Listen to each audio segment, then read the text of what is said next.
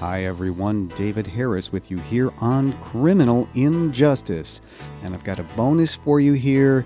This concerns the two mass shootings over the weekend of August 3rd and 4th, 2019, in El Paso and Dayton, Ohio. Listeners to Criminal Injustice will, of course, remember that back in October of 2018, there was a mass shooting here in Pittsburgh, where I am based, in the Squirrel Hill neighborhood at the now well known Tree of Life Synagogue.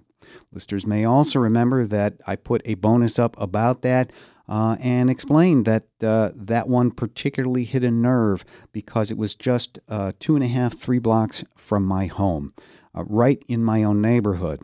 Um, I am sorry to have to return to the subject of mass shootings but I feel it is inevitable what with in the past weekend, August 3rd and 4th, two terrible destructive mass shootings, one in El Paso, Texas on August 3rd at a Walmart, and one uh, in Dayton, Ohio, the same weekend, just hours apart in the nightlife district of that city.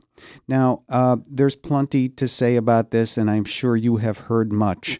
Uh, but I really feel that it's important to say a couple of things right now. Uh, I simply uh, must say what's on my mind. Number one, I can't help but notice, as I'm sure so many of you have, not just the pain, the the the sadness, but the fact that mass murder seems to have been normalized. I, I just can't get over this in some way. Mass murder on this scale 10, 20 people all at once in less than a minute has been normalized in the sense that we kind of expect it or we're not as shocked as we once were, or just that, you know, we seem to take this almost like a tornado or a terrible storm of some kind, bad weather you know, uh, Dayton was rocked by tornadoes just a couple of months ago. There was national news coverage and so forth. Now it's rocked by a mass shooting.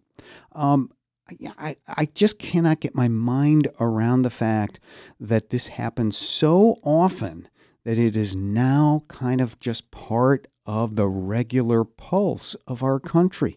Um, it is wrong that this should be considered some kind of regular thing. Uh, it is wrong that it happens at all, of course, but to have it just be kind of something we have to put up with, like, you know, wildfires or thunderstorms, it is unthinkable. And yet, here we are.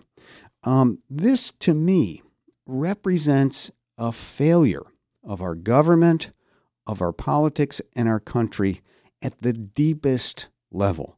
And the reason I say that is that the first job any government is to keep its people safe from harm.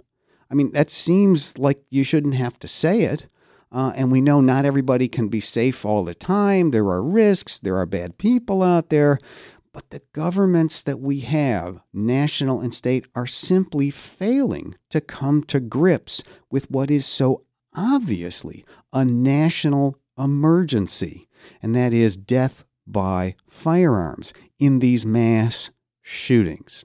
Um, and that represents a colossal failure of what we try to do when we band together as democracies, as representative governments. We should be able to address our most urgent problems. They shouldn't sink into one side says this, one side says that politics.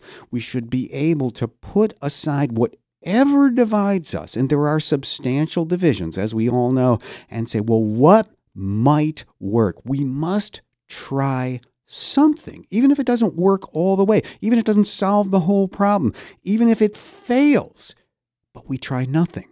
What will people think of us in 50 years as they look back and they see the normalization of mass murder in this era and they look at, well, what did those people do? What did their governments do? What did their leaders do? And the answer will be nothing. I just think it's the the most basic kind of failure of government there is, and it's a terrible symptom of everything else that ails us, but it's simply not something we should be able to ignore We shouldn't accept that. One of the most interesting uh, and telling things that I have seen in the couple of days since these terrible events was on Sunday.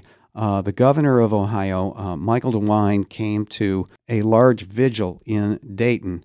And as he began to speak and talk about the, the fact that a big crowd was there, people broke out spontaneously in a chant Do something!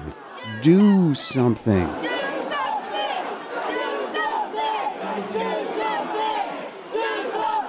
People want this addressed. It doesn't matter what side you are on.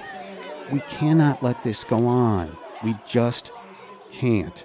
It is a failure of the highest order in what we expect from any kind of government. And when you couple that with the fact that in at least some of these cases, certainly in Squirrel Hill in Pittsburgh at the Tree of Life Synagogue, from everything we know, it's also true of the El Paso mass murder that this has been brought on uh, because of the killer's belief in white supremacy or white nationalism or an immigrant invasion, whatever it is, this white supremacy, racism, xenophobia, this kind of mass murder coupled with that becomes the worst and most sinister of problems, which every part, not just of law enforcement, that's obvious, but every part of society should be mobilized to combat. We simply can't allow that. And yet, there it is. And it keeps repeating itself. And it will get worse unless we do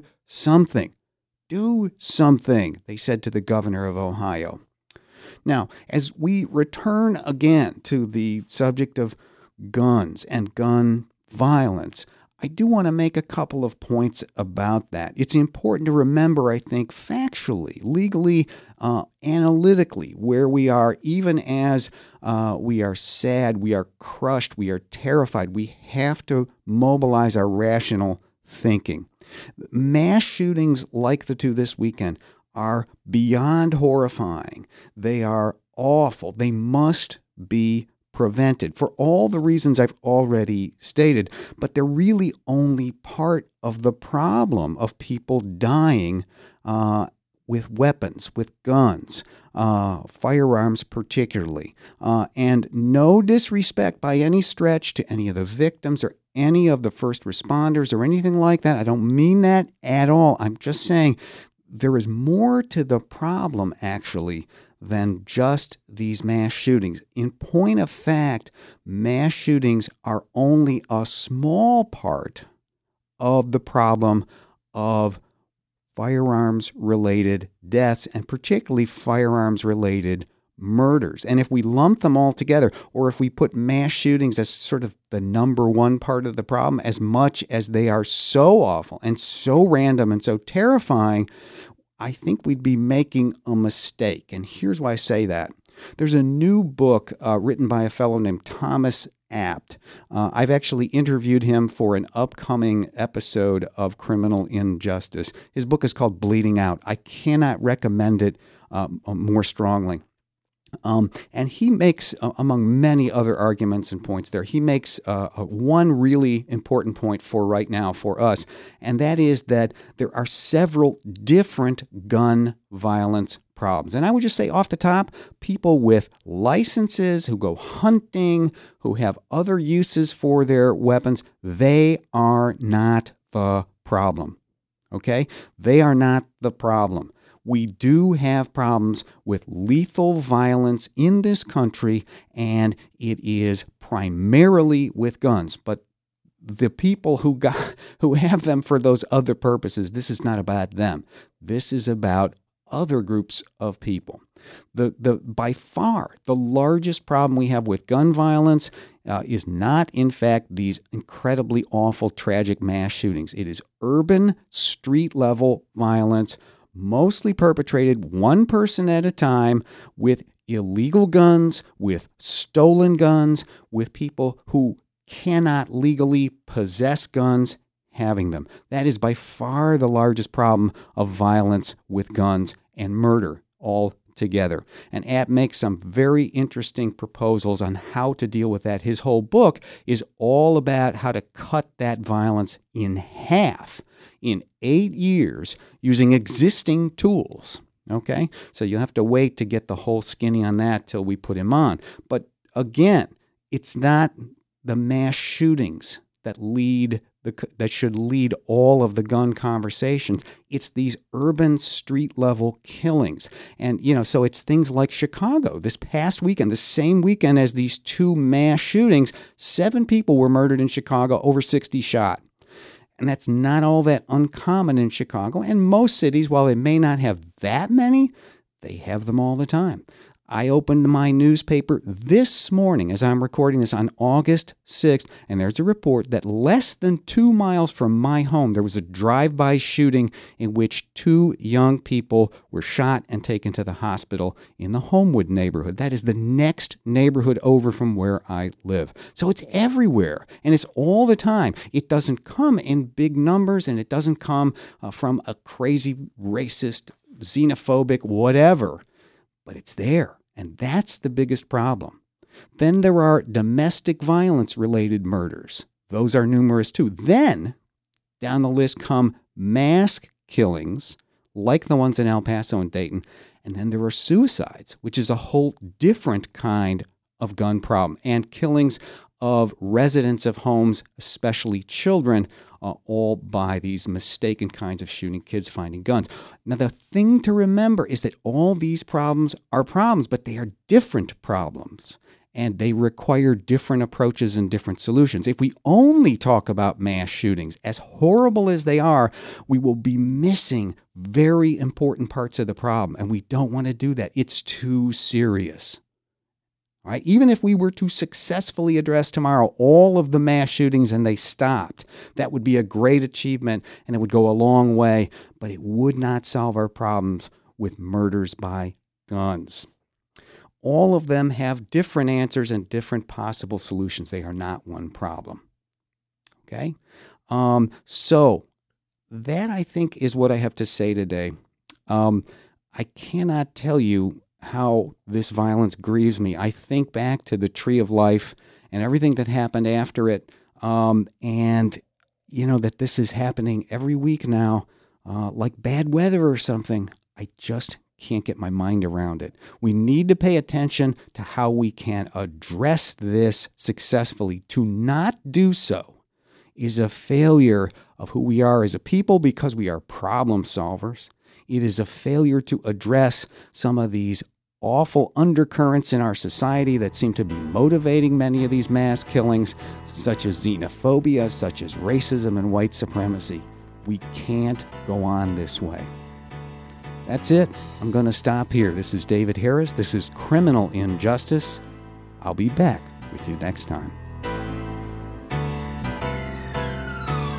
Criminal Injustice is written by David Harris and produced by Josh Raulerson.